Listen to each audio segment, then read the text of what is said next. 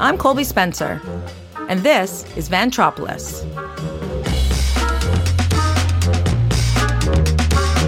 This is Vantropolis, a podcast about the happenings, the goings on, and the general day to day life and antics of the underslept masses working in Vancouver's film industry. I'm no expert, I'm just nosy. And if you are too, let's do this. What do you get when you cross an ex professional snowboarder with a VFX supervisor, with an industrial designer of furniture, with a drone pilot and manufacturer? You get my next guest. Jason Toth has lived many lives, much like the film protagonist Jason Bourne, who I've teasingly drawn similarities to. Lots of world travel, an adrenaline junkie, hard to pin down, and always on a new, unknown mission. Jason is co owner of Revered Cinema and a drone pilot in the BC film industry. We talk about his journey to film, from his early days of professional sports and visual effects work, to how he landed smack dab in the middle of film sets, drone in hand. From his work on the Apple TV series See to the Disney film Togo and an endless roster of commercials, documentaries, feature films, and TV series, he breaks down the world of drones and how they operate and function on set, including Revered Cinema's own personal creations, their heavy lift drones. I'm so grateful I finally got to sit down with Jason. It took a while. He's a wealth of information, but he's also truly one of the kindest people I know. Enjoy. Jason, welcome. Welcome, Hi. Jason. Thank you. I've I've finally pinned you down for Vantropolis after God before the pandemic. I think I've been stalking you to come on here. Yeah, it's been a while, huh? Thanks for being patient. Yeah, you relented. I think because you're on a bit of a rest period or sabbatical. So you know all those warm breezes. You've kind of your defenses have weakened, and you felt bad. So thanks for coming. yeah, you guilt tripped me into it. We go way back. Well, obviously, you know, you're married to someone I went to high school with, which is such a small world. But, um, you know, we've worked together in the past. But I've always joked that you're like Jason Bourne because it's like you have all these past lives. You're very elusive. You're hard to pin down. You're always traveling. You're deployed to all these sets. You're a bit of adrenaline junkie with your toys. So that's my parallel for you. So I've I've uh, I've tracked you down, Jason. Thanks. Awesome. So I'm excited to talk with you today. Obviously, it's been so long. Um, there's so much to go through.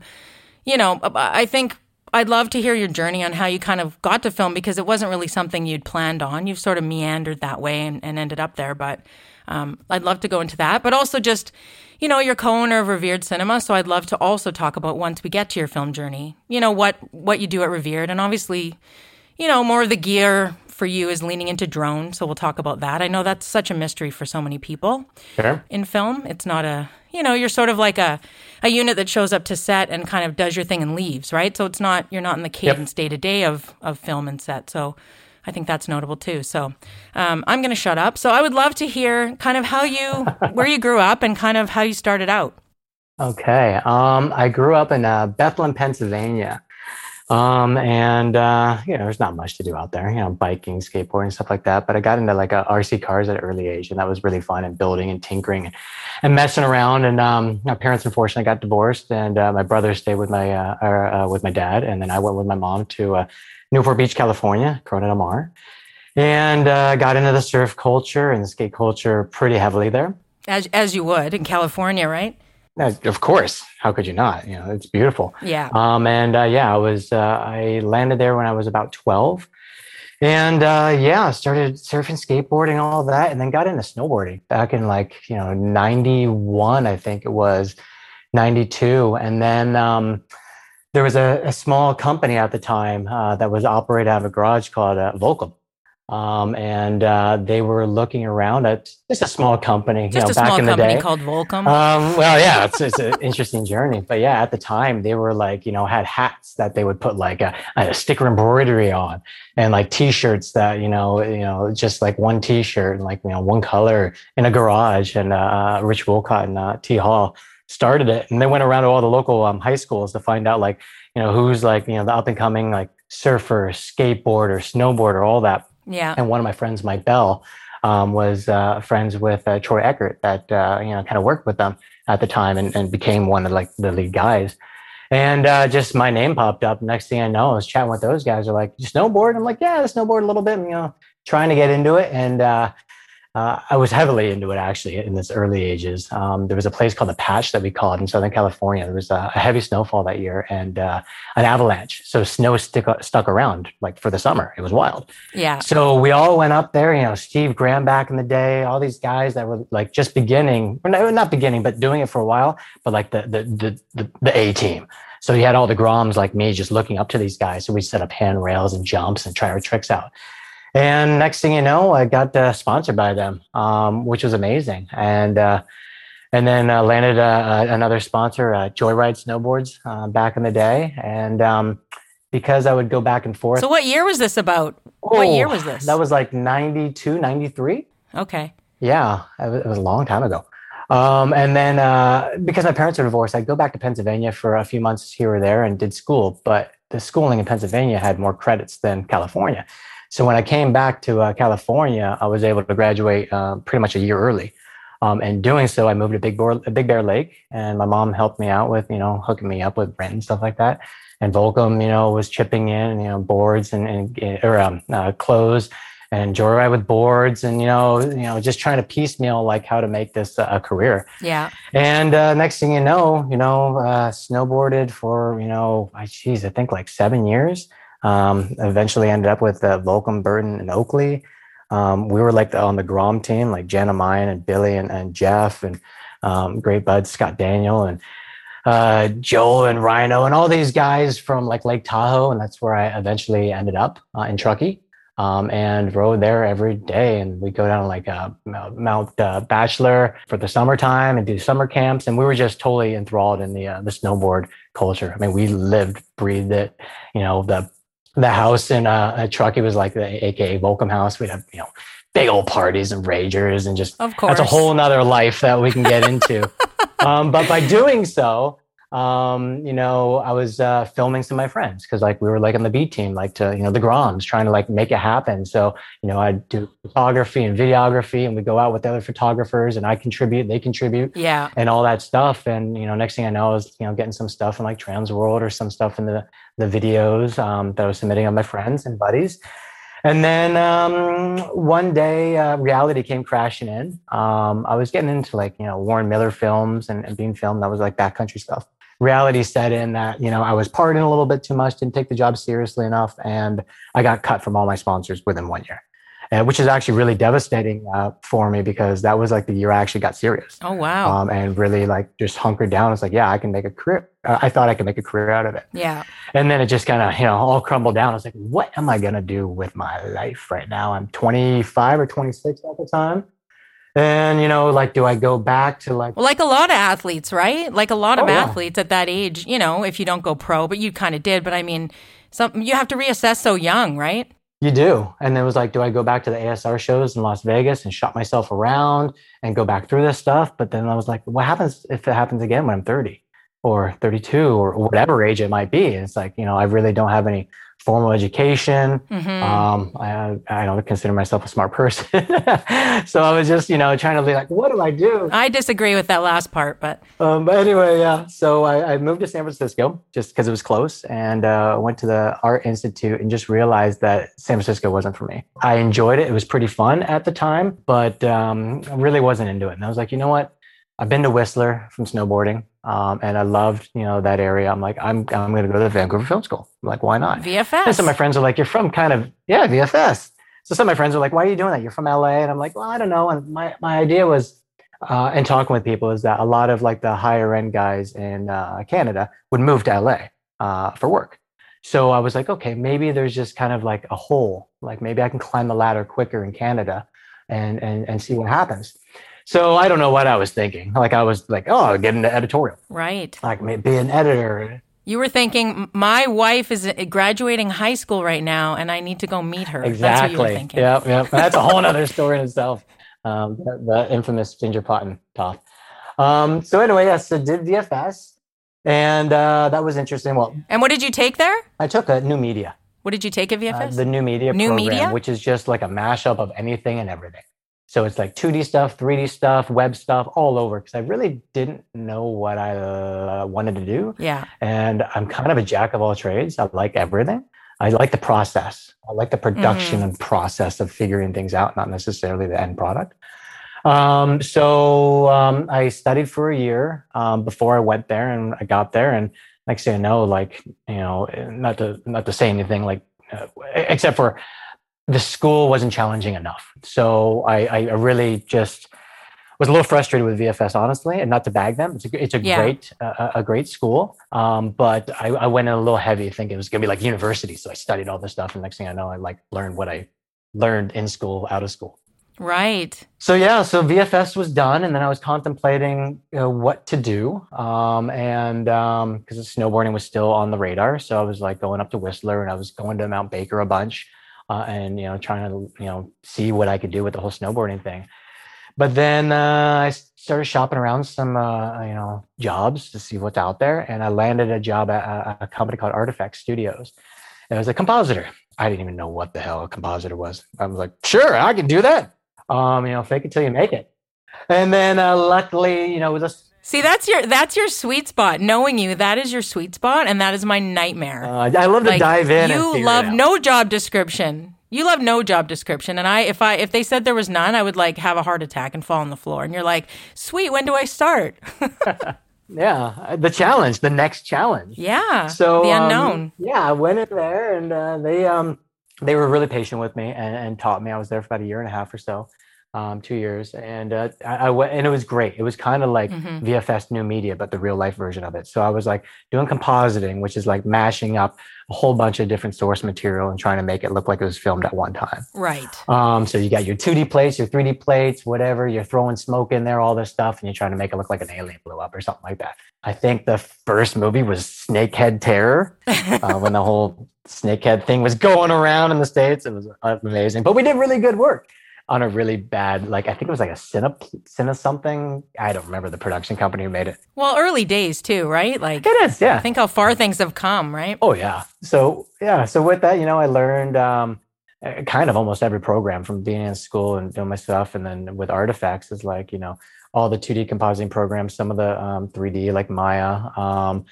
and some Softimage stuff, and then editorial. So uh, you know, Final Cut Pro, um, and you know a whole bunch of stuff. And just to interrupt you there, it's Yeah. it's funny because when you're learning all of these things, you never, or maybe you do, but you never think like how much of that stuff has brought you now to what you do now, right? It's so interesting that it's weaved through.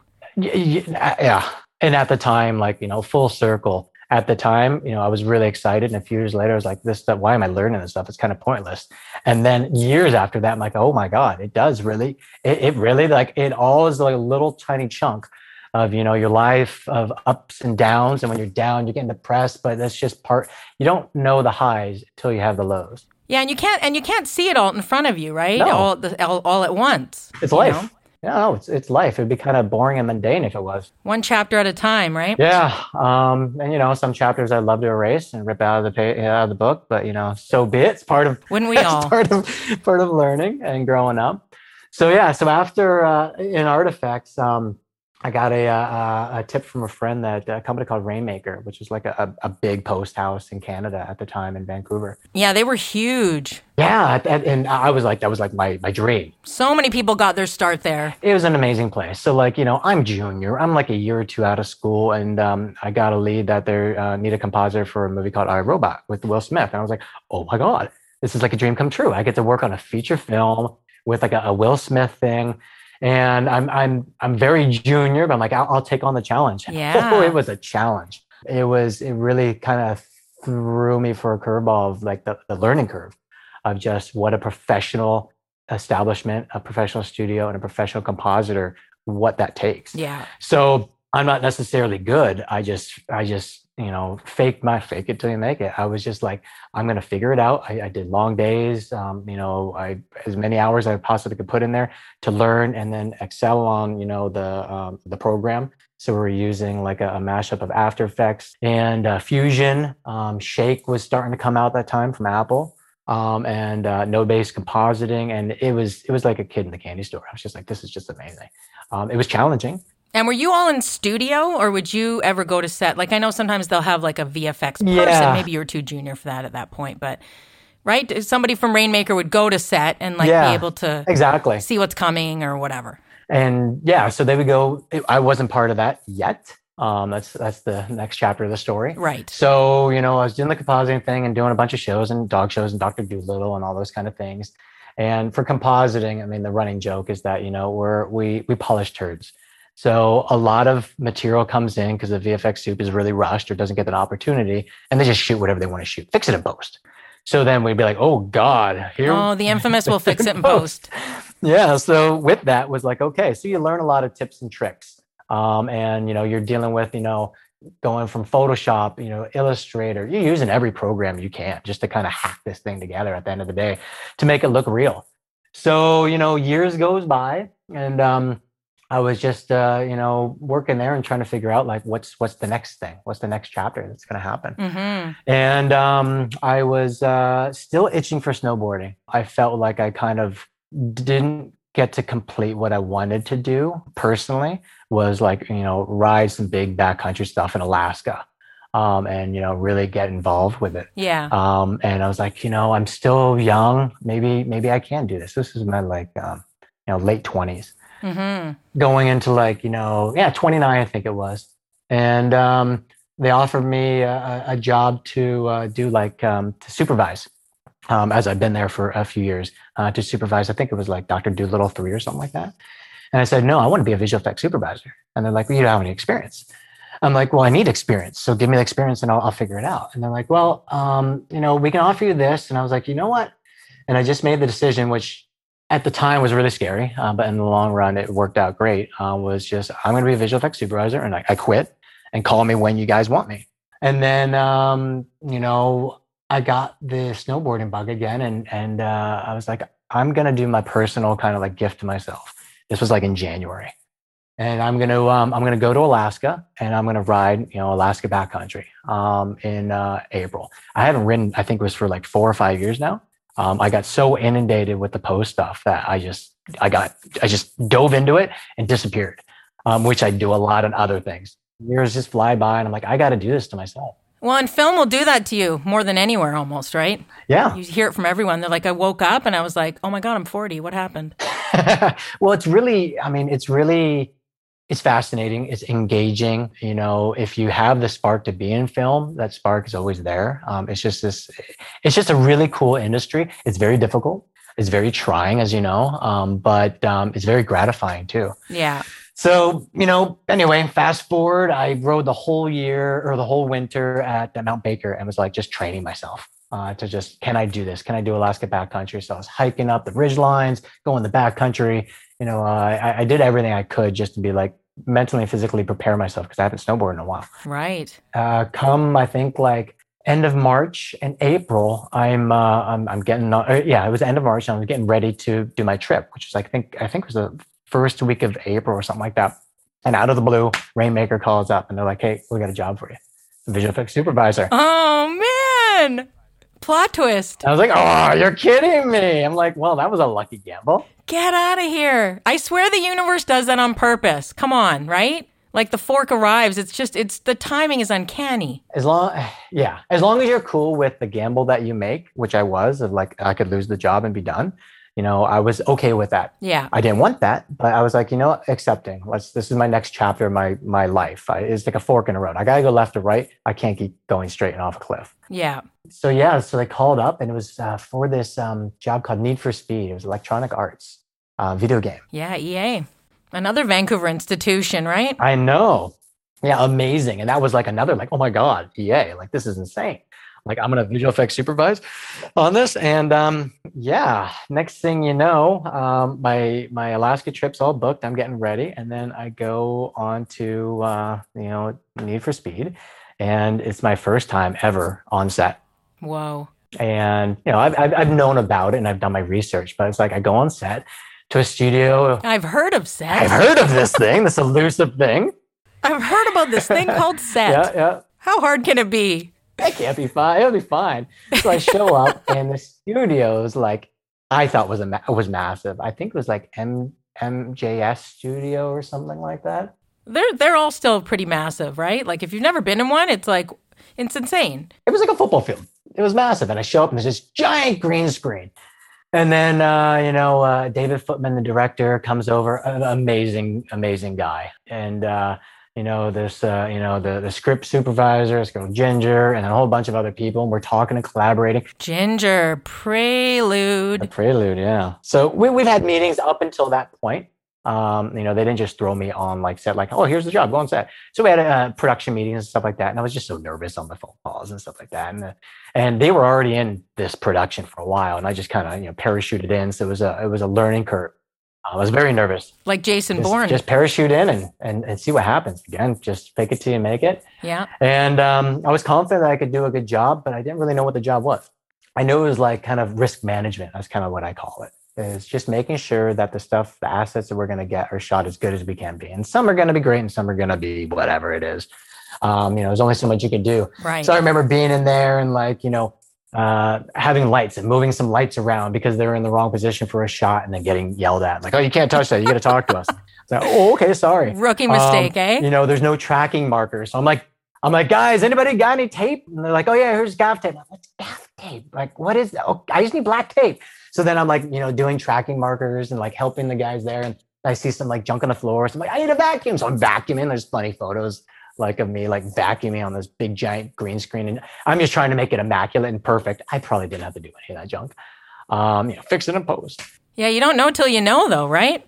No, no. So we we shot um we shot that for uh, a few days. Everyone was amazing. The crew was amazing. And then they'd be like, "Hey, Jason, you know what are you needing?" So I was like, "Okay, what's the shot? Okay, we're gonna do this." And we have like little cars and stuff like that. And you know, okay, that's gonna be the pro like you know the prop there, but it doesn't exist because it's on green screen. The actors coming in, so we'd set some markers up and some balls up, and um, you know, we use all that stuff for reference, and we get the camera angle and I'd be like, great, okay, yeah, you can move the camera on this, or let's lock it up because it'd be, you know, that's kind of a difficult shot. We can do kind of camera moves and post after the fact.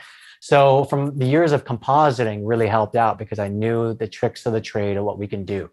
Um, and of course, I had budgets that I had to do, so I couldn't just blow the budget. So it was a, it was an amazing, amazing, amazing experience. And in that like few days, let's just call it a week, I learned just months Right. of just asking questions left and right. I was a kid in a candy store. Well, that was like your that was like your real school, right? Yeah. And it was my dream. It was my dream come true at that time of just like, wow, this is really, really fascinating. So you're gonna have to speed it along because they, we could go. You know what I realized too is that we could have done a whole thing on VFX with you because you literally have these these oh, you know these multiple chapters. Oh yeah. right? No, it's Um, it, was a Like crazy. we, I could have milked you for two episodes, well, I'll try to quickly speed it up. So but I'll never get you again. So I have to jam you all into this one. So fast forward. So you're doing this VFX. You know, you meet Ginger. You know, the rest is history. yeah, so Ginger becomes my wife, the script supervisor on there, and there's the whole snowboarding. You're like, I'm gonna take I'm gonna take a memory from this experience, Yeah. and I'm gonna Uh, marry her. Yeah, it was great. I mean, a quick little funny one, just to kind of just, I know I'm not gonna, I'm sidetracking a little bit, but uh, on set, I went to Ginger. I'm like, can you give these scripts, script notes to the uh, director? And she's like, why don't you? You're visual effects supervisor. I'm like, I'm going away on vacation. She's like, where are you going? I'm going, I'm going snowboarding in, in Alaska, uh, a heli trip.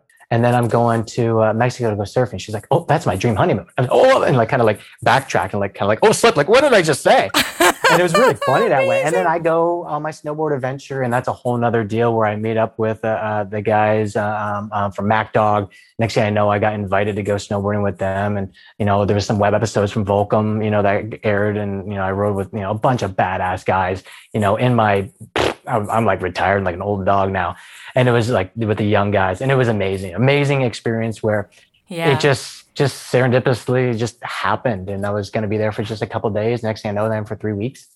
And then you know ginger's trying to like you know hey how's it going? I'm emailing her a little bit and i kind of dropped off the map. And fast forward a few months next thing you know we started hanging out and uh the rest is history. We're married. Um so it was uh the visual I, i'm very grateful to rainmaker for giving me that opportunity because that the work one or your wife set or both. well You're still working at one. set You still have the oh, boss. yeah, the. She's the boss over there. She's the boss. But yeah, Ra- Rainmaker just set my life up in that direction where I met Ginger, which is just an amazing human being for dealing with me and my, my BS. Um, and just being just awesome. She really is. She's super great. inspiring um, and script supervisor for many many years and probably you know at the top of what she does in that industry in the commercial Yes. industry and i learned a lot from her um, and uh, you know she, she's she's my mentor Mm-hmm. yeah Well, and she understands film too, right? Which I think really helps. Like being married to someone in film, as we know, like I am too, it's it's uh, a sacrifice and real. It takes a real coordinated effort, and then you add children to it, oh yeah and you're on level seventy five, right? Like absolutely you know, single people struggle to manage their balance. Never mind someone with a family. So, yeah, if you have, if you know, you know, right? If you know, you know.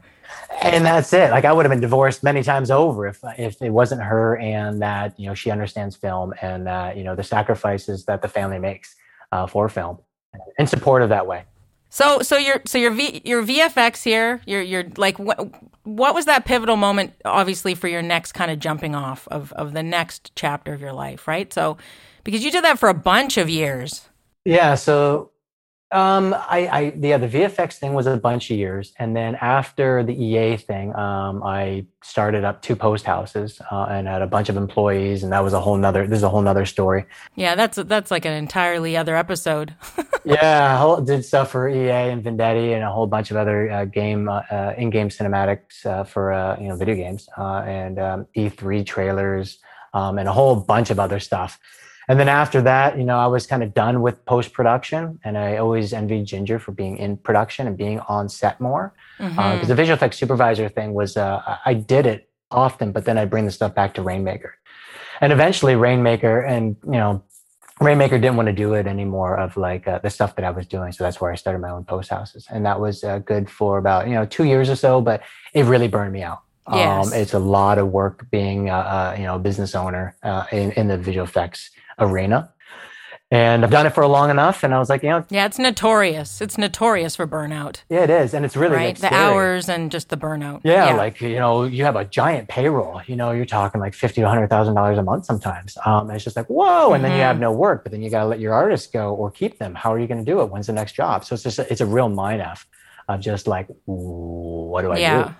So I got out of that uh, and then uh, started another business, which is a whole nother ballgame, uh, a furniture business that didn't go. Um, very successful in one aspect. well, it went for a while. It went for a while. Everything was a chapter. yeah, it is Right? chapter. We, we won awards.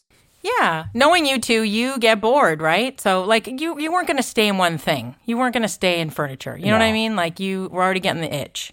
That's how you how you roll. My, and it was like my my I was naive about it. Oh, furniture, it'll be easy. So I designed a furniture uh, line, and uh, it was successful in, in one sense that we got a lot of awards and went to trade shows and you know acclimates and all that fun stuff.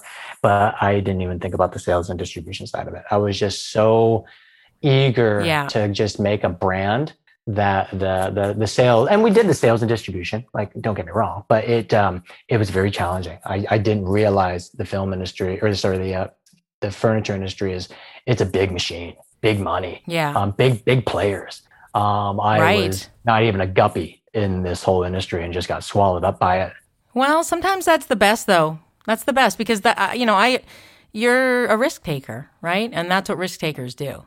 yeah And that's what that's you know. Then you went and started a whole other thing, which we're going to get into. So, this tell is, me about like the next one Tell me when you first touched a drone because I feel like that, you know, how did that happen? Right? Like where did that start? Yeah. So essentially, the the the the, the feature, sorry, the furniture thing was going eh, or dying, um, and it was ending. Um, and I was still doing and doing container sales. But you were living in Hawaii too then, right? Yeah, I was in Hawaii, um, and um, I needed to make you know income. And uh, Ginger was pregnant at the time, and I'm like, what do I do now? And I'm like, I got to get back into film. I got to know. I got to do what I know. Um, but I didn't want to do visual effects anymore. It was I couldn't be on the box anymore, um, just staring at a computer screen day in and day out. Um, I get very consumed by it, Yeah. and I find like some of my artists uh, that I worked with and or hired, they're just amazing artists.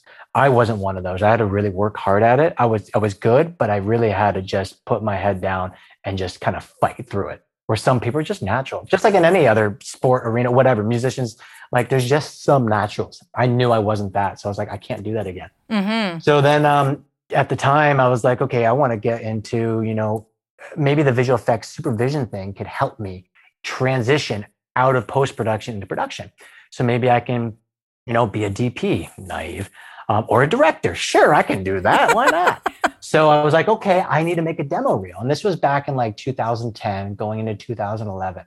And um, drones were just becoming a thing where prior to 2011, um, it was like helicopters. So you're flying a, a, a like a, a, remote helicopter, no real gyro stabilization. Um, it's all manual. It's a very scary machine. Is that like? Is that would that be like person hanging out of the side kind of thing with their camera? No, that'd be an, an actual like. Imagine like a, a, helicopter. Now you just scale it down to like whatever one tenth scale or whatever it might be. So there's this helicopter that's you know three foot you know long rotor blades um, and it's probably like five feet long, and you fly the thing remotely. Oh, okay. Oh, like the first sort of drone. I see what you're saying. Okay, yes, I get it now. Yeah, so that was that was like just pre-drone of what we know, and there was like a company called Copter Kids and a few other ones that were just killing it, and they were using like the Canon like 5D and some, you know, and that was like a big deal. Like flying a 5D at the time was like, right, well, that's that's that's a big camera package. Like, and the reds, the red one I think was just coming around that time or being used. I forget the dates. Yeah. Um, but like, you know, that was it. And I was like, you know what? I see something happening. And then I started like doing research. And then like, um, like in 2011, that's when the whole drone thing really started taking off where like DJI was starting to announce stuff. Uh, that's like the biggest drone manufacturer um, currently today. Um, and um, uh, there was um, uh, kind of uh, word around a company called FreeFly is going to mm-hmm. be introducing a, a, drone called the Cinestar, and the MikroKopter uh, flight controller was there. So there, there were, and then like uh, there is um, people were starting to hack um, uh, ESCs, which uh, control the um, the signal to the motor, and uh, with firmware updates to make it work for a, a, a multicopter. Uh, and multicopter could be like a, a quad, so four, or a, a hex, which is six, or an octa, which is eight rotors. So being in Hawaii, I was just, I just, you know, it's, it's a beautiful place. It's very inspirational. I started talking to some people. And uh, one of my uh, friends here was like, uh, as I'm dabbling into it, and I got, my, I got a, a, drone at the time. It was like a, a DJI, uh, I think it was called a Flame Wheel uh, with a Naza flight controller. Um, I think it was 2011 that 2011 going into 12 that it came out. I was like, holy crap! Like it's a, it. That's when drones just kind of really took a like that, that was the, the the seed, and then from there it blew up. And what did, what would that have cost? Um, oh, the little flame wheel was like fifteen hundred bucks at the time, which was a lot of money uh, okay. at the time. Like yeah. you know, you could you could maybe do a GoPro. DJI was soon to come out with a, a, a Phantom, they call it, um, which is like the, the, the probably the best selling little drone at all time. And you know, everybody was like clamoring like what to do. So it's like, can we fly a 5D? How do we fly a 5D? So I just, you know, started doing research, talking to people all over the world, um, forums, groups, whatever I could, um, uh, buying stuff from China and Frankensteining, literally Frankensteining of just yeah. what's going to work? How do I make this thing fly? And within about a year, I had a flying, you know, the first, you know, octocopter that I built um, that was flying a, a, Canon 5D with like, I think it was like a hacked 5D with like, I think it was called Magic Lantern back in the day. Um, is that you can actually film some stuff. And then uh, one of my friends here in Maui that, um, interestingly enough, that I started working with uh, with drones, he was like, "Can you fly a red?" And I think uh, you know it was the one of the first reds. It was it was the one after the red uh, red one. So it's kind of the, the square one. And he had one. I was like looking at it, and we're like, I don't know if we can do the weight. And next thing you know, within a few months, we are flying it. And that's that would have been like the first cinematic camera, right? That you know, because a 5D yeah would be more like a photography or like a personal camera, right? Exactly. It was the first legit camera. Um, and that was kind of like the holy grail. And at the time when I was researching and talking with people, um, uh, there's uh, like a, a, a Copterworks um, uh, in Europe and a few other guys that were dabbling at the same time. So there was about like, I don't know how many, but I'm just going to say about a dozen that I knew of that were going down the same route of like, you know, how do we fly this thing? And we started, you know, doing it, but you know, flight times were like, you know, two minutes. Um, you know, a three minute flight was like, two minutes. You're, you're pushing yeah, two right. whole minutes, three minutes. it wasn't much. Because previously, very, right, it would have all been large. It would have been large helicopters, like in the '80s and stuff, right? If you needed yep. aerial, you got a big helicopter with a pilot and a camera person, or I guess oh, yeah. a camera underneath it sometimes, right? Which is not very, you know, it's expensive. Yeah, hanging outside the doors and yeah, right. There's, there's, a whole bunch of like older like manual gimbals that were out there, uh, stabilized heads and stuff like that.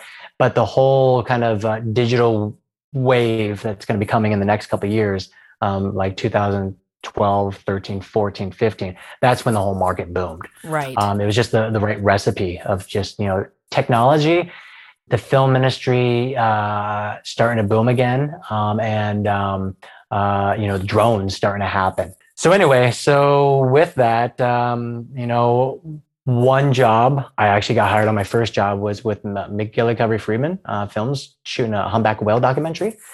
And it actually wasn't even really shooting it. It was using drones as a, um, a prop, essentially. Really? Of like how whale researchers um, are going to use this technology to go and uh, uh, shoot whales. And luckily, being in Maui, uh, we went with uh, um, like Jim Darling and um, uh, Jason Sturgis, which is one of the like you know top underwater photographers, and Jim Darling is like one of the top whale researchers in the world. So we are able to get permits um, wow. to, you know, fly drones. So I did fly drones with a GoPro on it. Were you nervous? Were you like, I, I don't want to hit a whale? Oh, of course. Of First course. of all, losing it in the ocean, right? Never mind hitting the whale. Oh, yeah. With these legends. Well, flying off a boat um, is always sketchy. Yes. Uh, yeah. Flying off a boat and, uh, you know, filming. And they have all this big, huge IMAX equipment on like the old Mako heads, which are like these like um, like uh, hydraulic heads and the boats flying all over the place, like you know, rocking. And then like they're breaking, and they're like, "Hey, Jason, you're the tech guy. How do you fix this?" I'm like, "I don't know." You know, trying to like fix these heads while trying to deal with drone. And uh, it was a really amazing experience. We're out on the boat for about a month, and uh, um, you know, uh, you know, pretending that the drone's shooting. So we're shooting and documenting mm-hmm. the drone and and stuff like that, and actually getting some really fun shots of like the I, I, we did like an underwater housing on the GoPro and hacked something. So as the uh, as um, you know you see the bubbles, you know I would land the drone, and as the whale's coming up, I take off, and then the you know the whale would come up and do this little you know with the blowhole in the spout, and you know watch it, and they go back under, and I'd land the drone back, and I hop skip this thing across the water, it was it was a magical experience. And then from that i was just going to say magical is the word i'm thinking it of, was right? like, especially imax. Imax is that benchmark level. We all know exactly what that is. Oh, even back then right? And when you're on a boat for a month um, from sunrise to sunset you see some pretty epic stuff. Um, and we had permits so we were jumping in with the whales too. Um, you know, it, it, it, was it was it was a magical experience, something I'll remember for the rest of my life because um, you don't really get to do that I, I was like, this is really cool. Maybe I can make, you know, a business out of this thing. So I started doing a little marketing, advertising, go on the forums, and the next thing I know, I got like a, a music video in California. So I fly to California, then uh, you know another music video. Music videos were like the, I think the ones at first were they were low budget and they were risk takers. Uh, they wanted cool shots.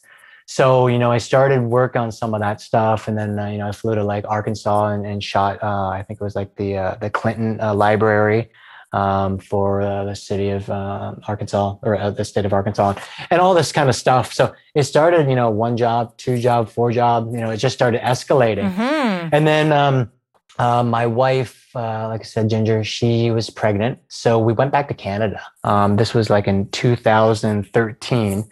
You know, I had the company kind of started. I was, I was doing jobs uh, and she was doing script, uh, and uh, she's you know, going to have her kids soon. So I'm like, I got to get serious about this thing. Like, what what what's going to happen here? Was it called Revered Cinema then? Had you already named it? Um, I was just looking up names, and I wanted a short name. Um, so I wanted like an acronym, like RVRD, or revered. So if you take out the E's, you get RVRD. I was like revel. I was trying all these things. I was trying Latin words. I was trying all these things, and revered was luckily available for a budget that I could do um, and I liked it. um, Therefore, it won. and, it won at the time, and you know, got a little website going up, which is a nightmare in itself, and you know, all the marketing stuff, and just you know, one man band trying to get this thing going. Yeah. And then, um, yeah, uh, went to Canada. Um, and sorry, the dates are a little wrong. So 2012, uh, my son was born. I'm not going to hold. You, I'm not going to hold you to it. I uh, thanks. There's a lot. Of well, maybe on your son's birth, but other than that, I don't know. I'm like, how old is it? That one probably people will care about. yeah. So 2013 uh, uh, in um, Canada now. you know, a couple people, I guess from Ginger, she's talking, you know, people are inquiring about drone. And I'm like, honey, I need, I need a good camera operator. Like, who do you recommend? And then, you know, she didn't blink. She's like, Derek Height. And I was like, okay, I've heard of Derek Height from snowboarding because he used to be on uh, Burton snowboard, uh, snowboard as well. He's like on the A team. I was like on the B team. So, you know, I looked up to him. He was like, you know, he was there um, and knew of him. Look how the paths collide, hey? Like I know, weird, huh? colliding. So weird. Yeah, seeing him on Trans World snowboarding and all that stuff. So it was really odd. But I did I did want to say one thing about that, just going back to it is I, I think from a lot of skateboarding, snowboarding, and even surfing, right? If you look at like Jack Johnson doing films, like there was a lot of filmmaking going on with those activities for whatever reason. Yeah right? Like a lot of filmmakers came out of doing a lot of that stuff, which is kind of interesting. Oh yeah. And maybe it was just they wanted to shoot themselves and it was sort of by design, but yep. Like a lot of surf films are the same way, right? You have all these guys that that are surfing and then they're also like they're shooting. They're they're making movies out of it or docs, right? Oh, and absolutely. And to like backtrack just a hair is like with Volcom, they they pretty much inspired me. Like I was in the stills but being on the team and uh, doing, you know, they were always shooting their own movies. So, you know, using like uh, 8 mil and 16 mil, hiring a Dave Seoane, and you have all these guys, and it was just all this guerrilla shooting and making snowboard videos and all that. And that's where kind of my love of film and snowboarding kind of just combined and collided. Yeah. And that's where I was like, I, I would love to make a career out of it. So then, you know, fast forward to, uh, uh, uh to the summer of 2013, uh, Derek, um, you know, he was uh, actually thinking working. He was working with one of the drone co- local drone companies at the time. Um, so we had some knowledge and some experience. Yeah, I was like, fantastic. And I just remember, you know, walking up the chief on one of the jobs that we landed, um, and just being like, you know, you want to be part of this thing? And he's like, hell yeah let, let, us do this. Yeah, because I don't think people realize, right? Like with a drone, you have a drone operator, but you have a camera operator, and we'll get into that. There's you need two people, kind of thing, right? You you can't do both at the same time. Well, maybe when it was all built in together, but not now. Exactly. Not for film, anyway. Oh yeah. So like at the time, like yeah, before uh, Derek, I had like Ginger on the sticks. Um, I you know hired anybody and anybody, so I could fly it, and I flew out of necessity. I wasn't even going to be a pilot. I was just right. like, I need to start, I want to start this thing. I want to make a, a, demo reel to become a DP director. That was essentially it. And then, you know, from that, here we are. Like, you, you know, can't get I, out. I needed. You're like, I'm still looking for somebody else to do it. So if anybody wants to do it uh, instead of me, please let yeah, me know. Yeah, exactly. And you know, next thing I know, I'm a pilot. That's that's what I do now, and that's what I've been doing. one doing. of the best. One of the best. Uh, no, no, I'm just, I just, Come I just, I'm, I'm really good at spatial awareness, probably from snowboarding and so forth, and that's yeah. where I find a competent drone pilot is is interpreting somebody else's vision and putting it into reality based off of your location. And your spatial awareness is you need that. That's like a, a 100% must um, because you're flying in 3d space and usually and we'll get into that you know flying from a fixed point. And there's fpv flying. There's a whole bunch of the, the drone industry is just blowing up. So to you know a little backtrack would then be you know, derek was on board and we put our our you know uh, everything into it. Um, yeah. you know blood sweat tears laughter everything mm-hmm. i remember you know we're we're out on his uh, you know his driveway uh, under a tent, you know, building drones in the rain, and his wife Lena being awesome, bringing tea, and yeah. we're just, you know, just hacking this and whatever we can do just to to make it happen for the production. And it was like kind of bleeding edge at the time because nothing ever worked. And it did work. It only worked for a few minutes, it seemed. Right. Um, yeah, like I think people like, think you're you're going to set and you're throwing that thing up and you're shooting for an hour. Like, no. Oh no. Right? It's like no. a few minutes in the beginning. Yeah, it was, you know, we had like three minute flight times in the beginning. Um, the gimbals weren't stabilized, so they were super shaky. So you had to shoot off speed yeah. at like, you know, 90th of a second. So you had no motion blur to add motion blur after the fact. Um, you know, the the all the stuff that you would use for the electronics, nothing was like an all-in-one, nothing was really streamlined. Everything was just Frankenstein just to make it work. Right. So, you know, we did that. And we we really enjoyed um, uh, the the challenge as well. It's like, let's build something bigger, better, always. So we were just constantly building. We'd go through you know multiple revisions per year. Yeah, and that kind of helped with the, the, the building of the company too, because it was like based off the client's needs. Like, what do you want to do? What do you want to lift? How do you want to lift it? Where do you want to lift? Like all that stuff. So it's like, you know, what type of drone are we going to do? And there's multiple configurations of a drone. Um, and uh, yeah, it, it was it was really fun. And then like 2013, 14 was like the turning point for drones, where uh, FreeFly again, amazing innovators um, they had their Cinestar drone out there and they had a, a, a gimbal that was like a servo driven gimbal. It wasn't great, but it worked. explain to people what a gimbal is just quickly. Okay. So, pretty much uh, a gimbal tries to stabilize the motion of the vehicle that it's on. So, you know, you put it on a drone, so you have vibrations. So you have to cancel out the vibrations. But the primary thing with the gimbal is that you can pan left and right, you can tilt up and down, you know, you can spin 360 and look all around. So now you have this, you know, this camera that can fly and look all around. It's, it's, it's again, another, it's magical. it's like, what is this thing? Well, you take it all for granted now, oh, right? You, you take sure it all for do. granted. And let's be honest, a lot of the film people on set take it all for granted too.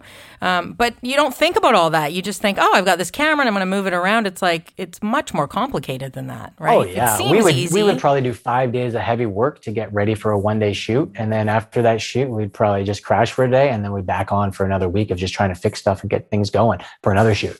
Um, and everyone, it wasn't just us, everyone was going through that process because Yeah. it was just so so new technology and things were rapidly coming out that you wanted to try new and new things and test new things and some things worked some things didn't like we've tried every drone we've built every combination of drone every Mhm. piece of equipment you can name we've done it and um, you know it was expensive but it was one of those things it's like we need to just see what's the best and we've made a lot of stuff ourselves um, innovated a lot of stuff and frankenstein a lot of stuff Well, you've made your own. uh, You've made your own IP drones too, right? Like Yeah. the Rapture yeah so that's kind and, of and, uh, and your latest XL, right? Like those are those are revered cinema drones. Yeah, and uh, it's a again a culmination of everything. So, like you were saying back in, in earlier in this conversation, is like going from visual effects and designing the furniture and all that other stuff that led up to this point all helped from this point moving forward. Yeah, exactly. Um, and uh, so tell yeah. me about like. Oh, sorry. Go ahead. No, no, no. Go. I was just gonna say, tell tell me about like your your first few times on set with Derek, right? So like you know, I mean, if you go on your site, the the resume is endless, right? It's like commercials and TV shows and feature films. Like I we couldn't even have enough time to go through them all. There's so many, but your role essentially, you know, on set is different for every single one of those, right? So talk to me a little bit about that, right? Like what is it like depending on what you're shooting, what you need to do on set with you and Derek working together? Sure. I mean, it, it, this is a whole nother probably episode in itself. It gets very involved. Oh, you want to come back? That's so sweet. oh, maybe in five years. you barely wanted to do this one. Now you want to come back. We'll, we'll have a panel. Oh, I was so nervous. Like for example, on a on a commercial, right? Like on a commercial, you you'd maybe have you'd be aerial following the car down like a dirt road, let's say, Yeah. right? I know there's other gear, right? There's there's like mechanical arms or telescopic arms that go off, uh, you know, like a stunt vehicle that could also track that. But um, you know, just I guess talk to me about on set with the drone, some of the things you'd be asked to do, just so people can understand how it's being used. Sure. Yeah, absolutely. Um, one thing that people don't know about drones is like, oh, it's drone unit, like just go up. It's it's usually a three person crew. So you have a drone pilot, you have a camera operator, and then you have an AC or a tech uh, that helps just kind of manage things as you're going and move things around, get batteries charged, uh, help with lens changes, any any of that stuff.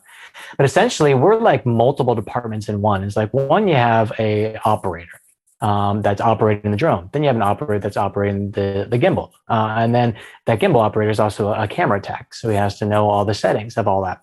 And then you have your downlink and your video feeds.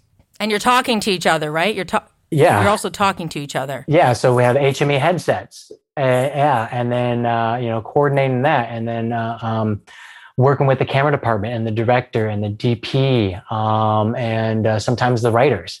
Um, and you're trying to get what their envision is. Uh, you're looking at storyboards. Um, sometimes they have them, sometimes they don't. Um, you're trying to interpret things. For example, like you know a car chase scene. It's like we want to chase this car down the street. And uh, sometimes we're on tech scouts, sometimes we're not. And you know, sometimes the streets like, oh my god, you're really going to put us through here? There's there's wires and and other things that you know uh, were were you know not discussed So it's like, okay, how do we do this? Right. So yeah, logistical stuff. The logistical stuff of, you know, the way I look at it is that the location dictates the tool that's being used. And that's where, you know, we started with drone, but we now do like um, the arm cars, uh, which are, uh, um, you know, called the, the U-Cranes, um, and then cable cams and motorcycles and all these tools that are better used than drone because we've been through a lot with drone and we're like, we can't do that again. What's a tool out there? Right. So you'd say you kind of added to your repertoire based on seeing not limitations of drone, but maybe it's not the best choice. Exactly. For certain things, right? I look at ourselves as that, um, you know, we're professional camera movers. How do we move that camera? Well, let's figure out the tool that we put this gimbal on and attach it to. Uh, and then that's going to dictate, you know, what we are able to do and what we're able not to. Right. So with like drone, yeah, you know, there's there's times where you know we've been in um, Alouette Lake and it's you know beautiful, beautiful area, and they got this awesome road with these pine trees. I mean, they must be old growth. I don't even know. They're 120 feet tall, and the road's only a two lane road, so it's super narrow. And you know, you know, there's a little bit of canopy, and they're like, okay, now chase this car at 50k, 60k and it's like, okay, how are we going to do that? Oh, do we operate out of a car? Do we operate out of line of sight, which just means you're standing there? Right. And as it goes, you're trying to track this thing, which is difficult as well. And then all of a sudden, you know, let's say we're in a car and then you're going underneath trees and all that. And that's where the um, uh, using uh, the arm car, um, you know, had to come into play. Um, uh, where it's like, this is not the right tool. This mm-hmm. is kind of dangerous. Yeah. Um, you're, you're putting us in a situation. We'll do it. We'll get it done, which we did. Um, but you know, whew, that was that was hairy. Let's not do so, that again. Know, yeah. Let's look at the next thing. Let's not do that one again. Yeah. Well, and I think sometimes it's it's it's like managing those expectations. You're right because there's a lot of like creative vision on set, but it doesn't always translate into the technical limitations, right? That's always like they just hear no. Yeah. And with film there is no no doesn't exist. Well, like, true. That's what we've learned is that yeah. like uh we're risk mitigators. Um, um, so we have to assess the situation, which comes from them of like, this is what we want. Okay, where's the location? Here's the location. And how do you want it? Okay, great. And there's times where like, you know, that's not possible, but you don't say that. You come up with a solution. Um, so you're a problem solver. They're there on the day. You're there on the day. How are you going to make it work as close to their vision? So they're stoked at the end of the day. Yeah, n- not stressful at all. No, not stressful at all. Not stressful. But you, once you get the drone up and you get a shot, their they their jaws drop and their you know eyes just you know open up and you know usually you see a camera from a certain angle but drone is a beautiful tool for the fact that you're seeing a similar angle like a crane that's familiar or dolly track but you're seeing it from a different vantage point right and that's where the magic is yeah. where you're like you know you can be from two feet up to 400 feet. Um, you know, there's Transport Canada guidelines as well, and anything in between. So you can use them for static scenes. You know, dolly, move around. I'm not saying it's replacing those things, but it's a, it's it's a continuation of uh, these other tools that you're able to you know move around and and you, you do get that movement and you get that parallax and that wrap that every DP and director just love and mm-hmm. foreground motion and just more options, right? More options. More options, yeah. And lately, just going from the early days of our three minute flight time with the smallest camera package you could absolutely pop, possibly put on there with like an EF lens. Now we're flying, you know, pretty much, you know, uh, we've been granted by Transport Canada um, special flight operator certificates. So we're able to fly above the 55 pound um, uh, uh, uh, weight limit. So now we have, you know, drones that are 105 pounds, which now means we can fly from, you know, 20 to 30 minutes yeah. We can fly uh, full Angénieux zooms. Um, we can fly whatever camera package, fizz, matte box, range spinners, whatever you want on there. We can fly now. So that limitation of a director or DP's creativity and the glass and how they want to convey something, it used to be kind of hindering um, because they'd be like, "This is what we want." It's like I can't really do that. Now it's like, you know what? We can do that.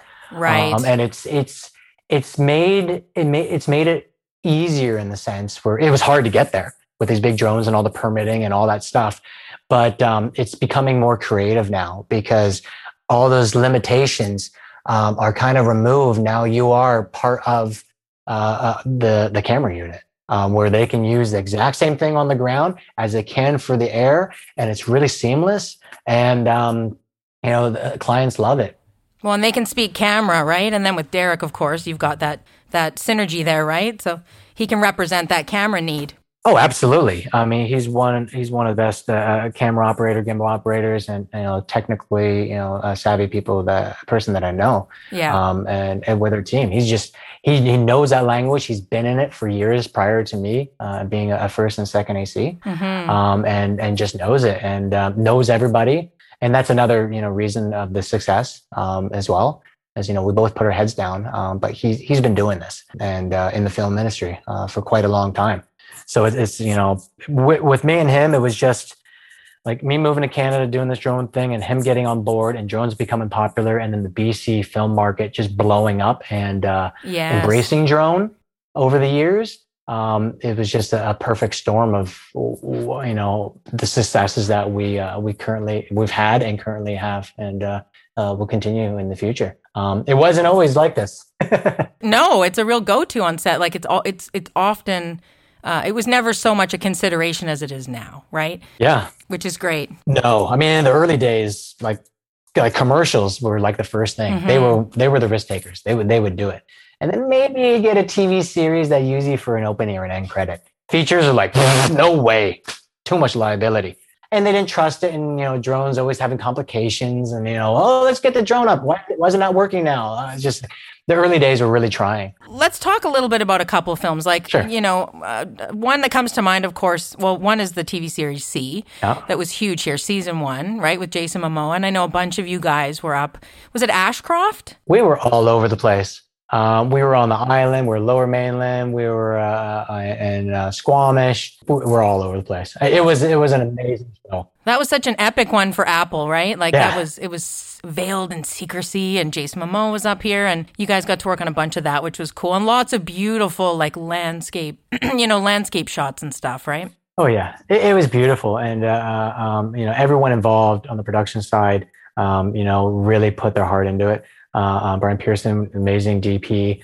Um, you know, he entrusted us, and uh, you know, we had a blast. We shot so many days on that, which was which was weird. Like I said earlier in the days, it was like you might do like you know um, one or two days out of a whole you know season, like, and then just in the past like pre-COVID um, for that, you know, the, the year before COVID and and now is, you know, we're on, you know, the run a show, which is unheard of. Yeah. And I think that's just because like the drone market um, in a whole has established itself. It's a viable filming tool. It's reliable. Um, you know, you have the safety procedures uh, implemented um, that, you know, big productions are embracing it um, and using it, um, which is amazing. yeah, exactly. It's come a long way, right? Yeah. It's come a long way. Yeah. yeah, to be really more included on set because a lot of times you're just like day players. You show up, you're these three random people. Mm-hmm. You don't really know anyone. You might know a couple, the PM or, you know, like the DP or whatever, but you're not going to know the ebb and flow of the team of everyone on the crew.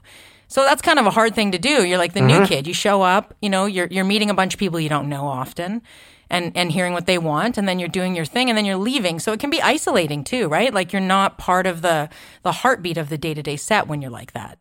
Completely. We're not in the pre-production. Um, we're somewhat of an afterthought. Yeah, exactly. Um, we're like they have to like.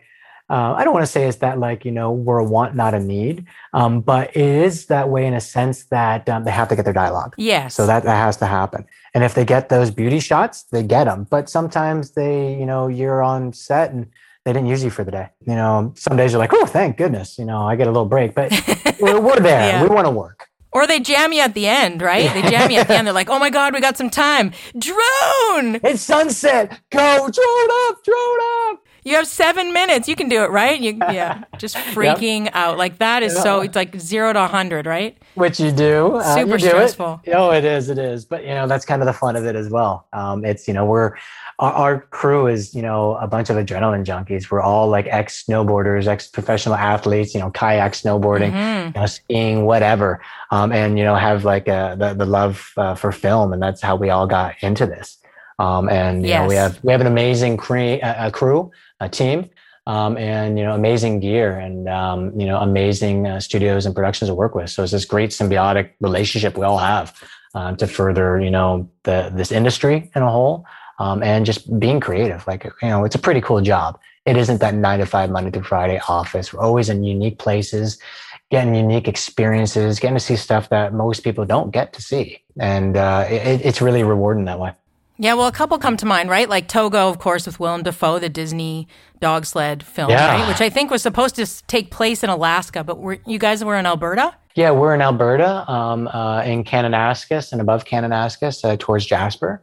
Uh, we were there for a few months. And how was temperature? Like temperature would have been a concern with the camera, right? It- It's it, Alberta's a little nuts, a little. Uh, it- it's a beautiful, beautiful place, but it's somewhat bipolar. For anybody that's listening that hasn't been to Calgary, um, it is stunning. Uh, It is a really, really beautiful place where the prairies meet the Rockies, and they're new Rockies. They're all jagged. It's just like awe-inspiring. But you know, one day you'll be in you know a t-shirt, and the next day it's like minus you know twenty, minus thirty Celsius. Yeah. Um, and it's just like, what the heck just happened here? And that was a lot of like winter snow, you know, the tundra kind of thing, right? With like chasing these, you know, chasing sleds and chasing the lead actor and making sure everything doesn't freeze, right? The batteries and everything. then yeah, you get drone in an environment like that. It was challenging. I mean, we were flying a lot of like negative 20, negative 25 days.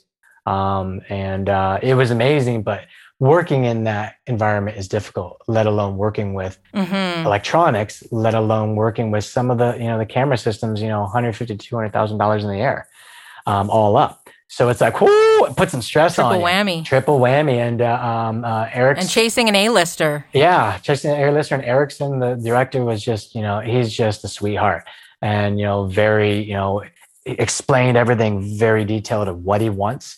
Um, he would get it and he would move on. And uh, that was a joy to work with as well because of those conditions. Like you didn't have time to like, he wanted everything to be as good as it possibly could. And everyone gave it their all, like gave it everything in that condition Yeah. to make it happen. So we didn't have to do it again, of course, because we're freezing our butts off. Um, but you know, it really worked out. And when you get like a great crew that was up there in that environment, um, uh, it it just it just worked. I mean, so it it worked out very beautifully considering the complications the production went through uh, to get that movie done. Um, it was not an easy movie to make. Yeah, it's a good film to watch. If you want to like think about what, you know, I'm sure you can if you watch it you can probably see where drone was used. It's Yeah, you know, you can start understanding how it's used. And then of course some of the guys adopted some of the huskies, right? From your crew? yeah, yeah. Dwayne and Jeff. Um, uh, How you know, sweet is that? Yeah, it was awesome. They dealt with Disney, and uh, you know they actually had an interview um, between Disney and them to adopt the Huskies, and uh, they're part of their families now, which is just uh, amazing as well. Yes, of course. So that's that's the gift of film. yeah. You get to meet a lot of great people and get to be a lot of cool experiences. You go do a day on set and you come home with a husky. A new family member. Yep. And they're quite and they're quite they're quite cheeky too those Oh yeah, dogs. they're fun. They're fun. Their kids uh, love them, and yeah, they're, they're great family members. Yeah, they're, they're cute. You basically take home a director. You're like, okay, you're the director of my life now. Oh, they got a lot of energy. You're a furry director. Yep, those huskies, and they're gorgeous, gorgeous. You know, with the blue eyes and the whole nine yards. Yeah. That's such a I love that little thing. And then just recently, I know we're running out of time here, but recently you guys like a bunch of you went down to Peru. I know you didn't specifically, but for working on Transformers, right? Which just looked epic. Like unbelievable stuff even at like Machu Picchu. I don't want to give anything away, but pretty cool. Yeah, um, yeah. I'm not sure what I can say or not say, but uh, you know, we shot uh, a lot of days in Montreal, and then uh, the crew uh, went down to Peru. Um, uh, that we did uh, heavy lift uh, with our hex drones. Um, you know, the big, big drones. I mean, they're like nine foot tip to tip um, because they had to fly at elevations up to like 15, 16,000 feet, uh, and for a long period of time. right. so elevation. Yeah. yeah, so we we designed the drones specifically for them where they're like this is what we want to do and do you have any systems and, and we're like you know we currently don't but we can make them and they're like okay you get you get some time how long is it going to take and uh, you know we did it Yeah. and uh, you know the montreal stuff was was really really cool a lot of nights pretty much everything was nights so that was very demanding hmm um, but you know, get, getting to work on that kind of level of production, uh, the sophistication of the shots, um, the visual effects, the previs, everything. It was it was really really uh, um, um, a a very interesting, neat, um, you know, a memorable experience that we'll remember for the rest of our lives. Then the guys went to Peru and shot like Machu Picchu Yeah. um, which drones aren't currently allowed there. So you know the production had to work with uh, the local government and uh, you know work on a deal of you know what they're able to do and how to do it and and you know our guys went down there and it was again a once in a lifetime experience to you know be in those locations, let alone filming a, a feature like that, let alone flying drones over it. Um, really, really cool scene. That's bucket list. Oh yeah, it was it was all time for those guys, and And there was another drone that we helped develop uh, um, uh, with uh, Gabe, which is uh, you know one of the top FPV pilots uh, in Canada, let alone probably you know the world. Um, where we did a, a, FPV drone, so first person view. So you know Gabe's got goggles on, and he's just a wizard at uh, flying. And you know Derek's on the sticks, and we actually put a uh, full size gimbal and camera um, on a very very small, very high power uh, powered drone that can do like 100 miles an hour and fit through small spaces. Yeah, those so, are insane. You know, the big those drone, insane to watch. Oh, it's it's it's so cool. So everyone you know has seen or, that's in drone knows about FPV, but then putting a full size camera and stabilized gimbal like the Movi on it was just another whole like wow, this is cool because our big drone was like more static, high and wide, bigger, bigger establishing shots because the thing's like nine feet wide. Yes, uh, tip to tip. So, but now you get this little drone that's more like you know two and a half feet. So, you know, and Gabe, you get him on it and you you're just threading the needle, spinning around, doing all this stuff. It's just it's going to be an amazing uh, uh, cinematic, you know, uh, you know, adventure in this new Transformers. I think they're really uh, they really nailed it on this one. The sky's the limit, it seems, right? Like just when you think you can't advance, something else comes up. And I oh, mean, that, that, that'll keep going, right? Oh, sky's the limit. Do you want that as your slogan? You could just jam it under the under the logo. The sky's the limit. Guaranteed, another drone company's done it. Drone's very popular, as you know. as uh, as uh, as you know, every everybody has somebody, you know, uncle, brother, sister, grandma that flies a drone nowadays. Yes, but not um, yours. It's become very mainstream. They're not going to Machu Picchu. Uh, no, no, no. They're not. They're not. There's only a couple that can do that. yeah, and you know, all to you know, props to all the uh, other uh, uh, high-end uh, you know drone companies out there. Um, there's quite you know, there's a, a good dozen uh, that come to mind that you know they've they've been there since kind of day one as well, mm-hmm. and we've all mm-hmm. kind of jumped down the rabbit hole and uh, you know helped the film. The film industry helped us nurture this industry, which now in turn is helping the film industry. Yeah, it's very symbiotic, right? Which is great to see. It really, it really is. It's a nice, it's a nice partnership.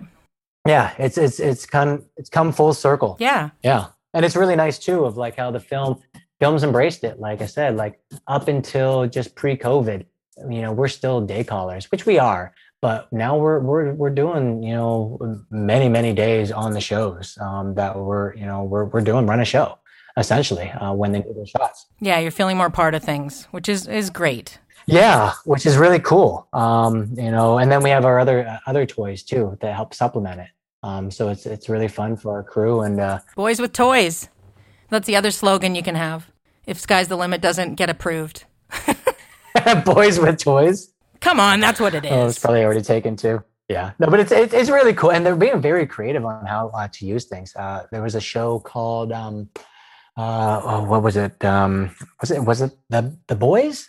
Um, oh, the film Good Boys. Oh, Good Boys. That's the one. Yeah. Good Boys. With that Seth Rogen like produced or whatever. Yeah, yeah. So like you know we're we're shooting uh, you know plates and all that stuff and, and live action, but then of course they used us to you know shoot the drone that is actually being shot like a prop drone.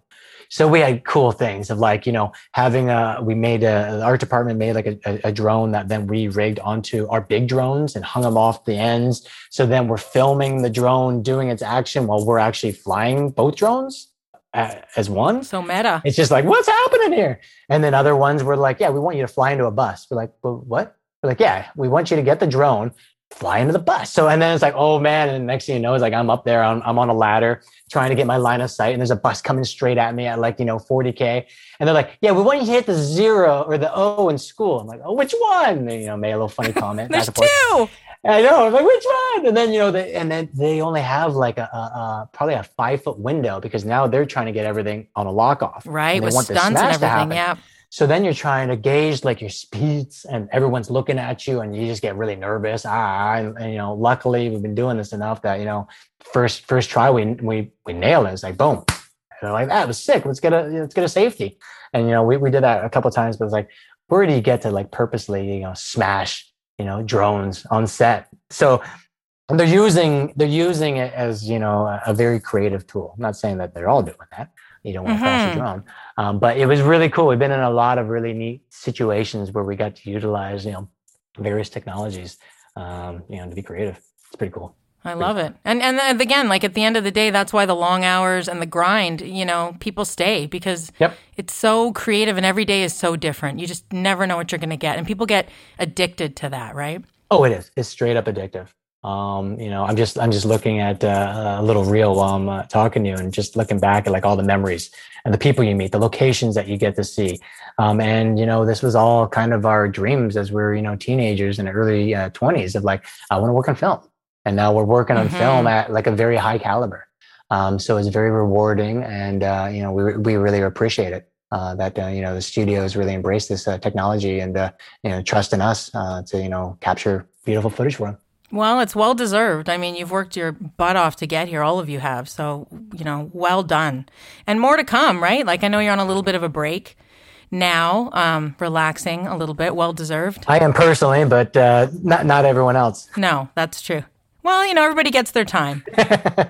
Everybody can take their break. yep, it, it's still it's still going. Yeah. Yeah, yep, exactly. And now you're just doing uh, kite surfing in the meantime while you relax because, you know, you can't stop. So you have to find another way to get out on, get your adrenaline out, right? Get out on the ocean. Yeah, and we all have amnesia too. We all forget about you know the other stuff. So it's always just looking forward, looking forward. Yes. You know what that is and getting that adrenaline fix. Um, but yeah, I'm I'm addicted currently to uh, foiling. Uh, that's uh, that's my new uh, that's my new thing. Um, drones and foiling. That uh, it feeds the soul. And and foiling for everyone that doesn't know is not some like illicit drug use. It's like out on the ocean in this weird board. That's the only way for me to describe it. Yeah, a board with a hydrofoil, and uh, you fly across the water, and it feels like surfing on powder. Um, that's how I describe it. Sorry, sorry, snowboarding on powder. Um, where it's just like it's if you haven't snowboarded in powder, you need to do it, and if you have, you know, you know what I mean. It's just this cool magic carpet ride that you're on, and now you're able to do it in the surf as well, and you know, little waves that you would never surf um, now you know you're able to get these little tiny mushy things and you just come out with the biggest grin on this little knee-high wave. And you're like that was amazing. Um, yeah it, it's, a, it's a good way to de-stress. And it's the only reason you talked to me today because there's no wind.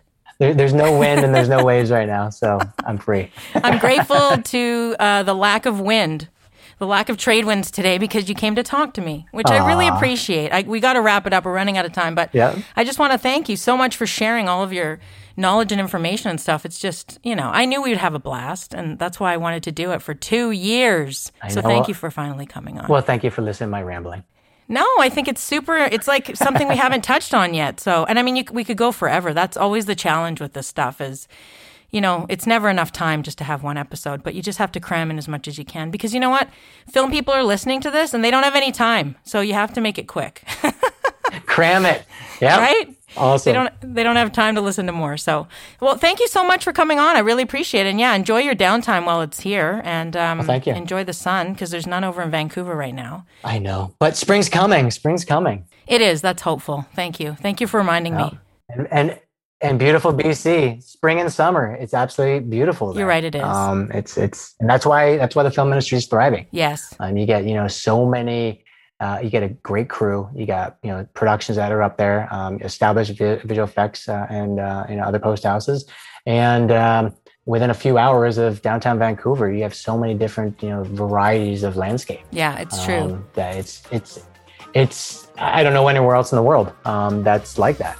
Um, that you can go from like a glacier to the beach to a city to a desert with cactus uh, to you know surf and rugged mountains to you know Rockies. It, it, it's got everything you need. Well, it's why we're so busy. So you need to come back. Hurry up. Yep. soon, soon, very soon. soon, soon. Well, in the meantime, enjoy your time off. It's well deserved. And thanks again. Thank you very much. Have a good one. If you want to learn more about my podcast, you can go to vantropolispodcast.com or you can find me on Instagram, Twitter, and Facebook. I always appreciate reviews as well, which you can do on Apple Podcasts or wherever you listen. Subscribe, like, or share it with someone you think might be interested in the Vancouver film industry. Or if you work in film, maybe send it to your partner so they know why you're never home.